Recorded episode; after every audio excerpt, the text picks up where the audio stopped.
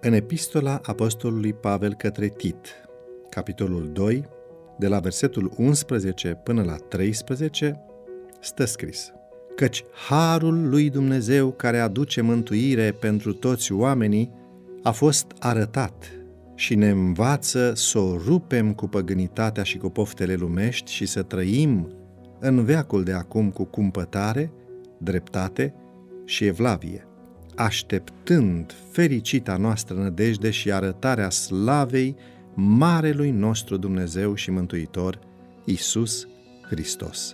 Jose Maria Diez Alegria, teolog catolic progresist, afirmă în lucrarea sa Cred în speranță că religia lui Isus și a creștinilor din biserica primară era un fel de religie etnico-profetică, spre deosebire de religia ontologico-culturală a marilor biserici istorice, al căror fundament pentru răscumpărarea individuală a credinciosului este cultul, manifestările sale liturgice și practicarea sacramentelor. Religia etnico-profetică despre care vorbește acest autor este religia noastră, a adventiștilor care trăiesc în așteptarea revenirii Domnului. Conform lui Diez Alegria, în cadrul ei se cere omului să realizeze dreptatea și dragostea, este un manifest pentru pregătire care încurajează, prin cuvântul profeției revelatoare,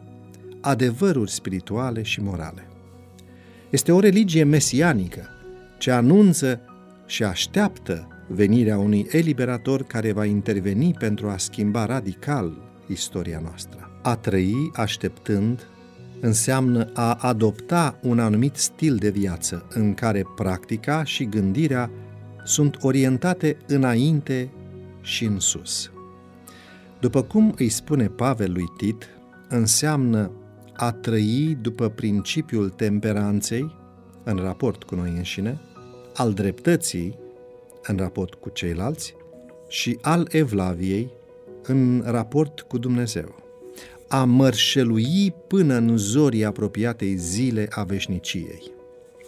Această atitudine de așteptare nu este utopică, nu este irațională sau emoțională, ci se întemeiază pe făgăduința revelației.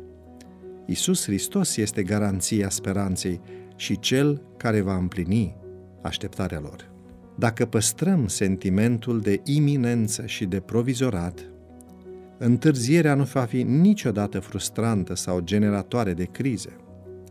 Dacă vom continua să practicăm principiile unei reforme morale și spirituale în viața noastră, dacă vom avea un spirit de putere și perseverență și dacă vom păstra un spirit de rugăciune, mânați de sentimentul de urgență, vom proclama cu glas tare mesajul revenirii, acesta fiind prioritatea noastră. Biblia spune, vegheați dar în tot timpul și rugați-vă, ca să aveți putere să scăpați de toate lucrurile acestea care se vor întâmpla și să stați în picioare înaintea Fiului omului. Citat din Luca, capitolul 21, versetul 36. În așteptarea revenirii Domnului, Dumnezeu în viața noastră aduce multă fericire pentru a menține vie în noi bucuria de a fi credincios. Haideți să profităm astăzi de bucuria produsă credinciosului de prea fericita speranță. Urmărește-ne și pe Facebook la facebook.com devoționale.ro Devoționalul audio de astăzi ți-a fost oferit de site-ul devoționale.ro în lectura pastorului Nicu Ionescu. Îți mulțumim că ne urmărești!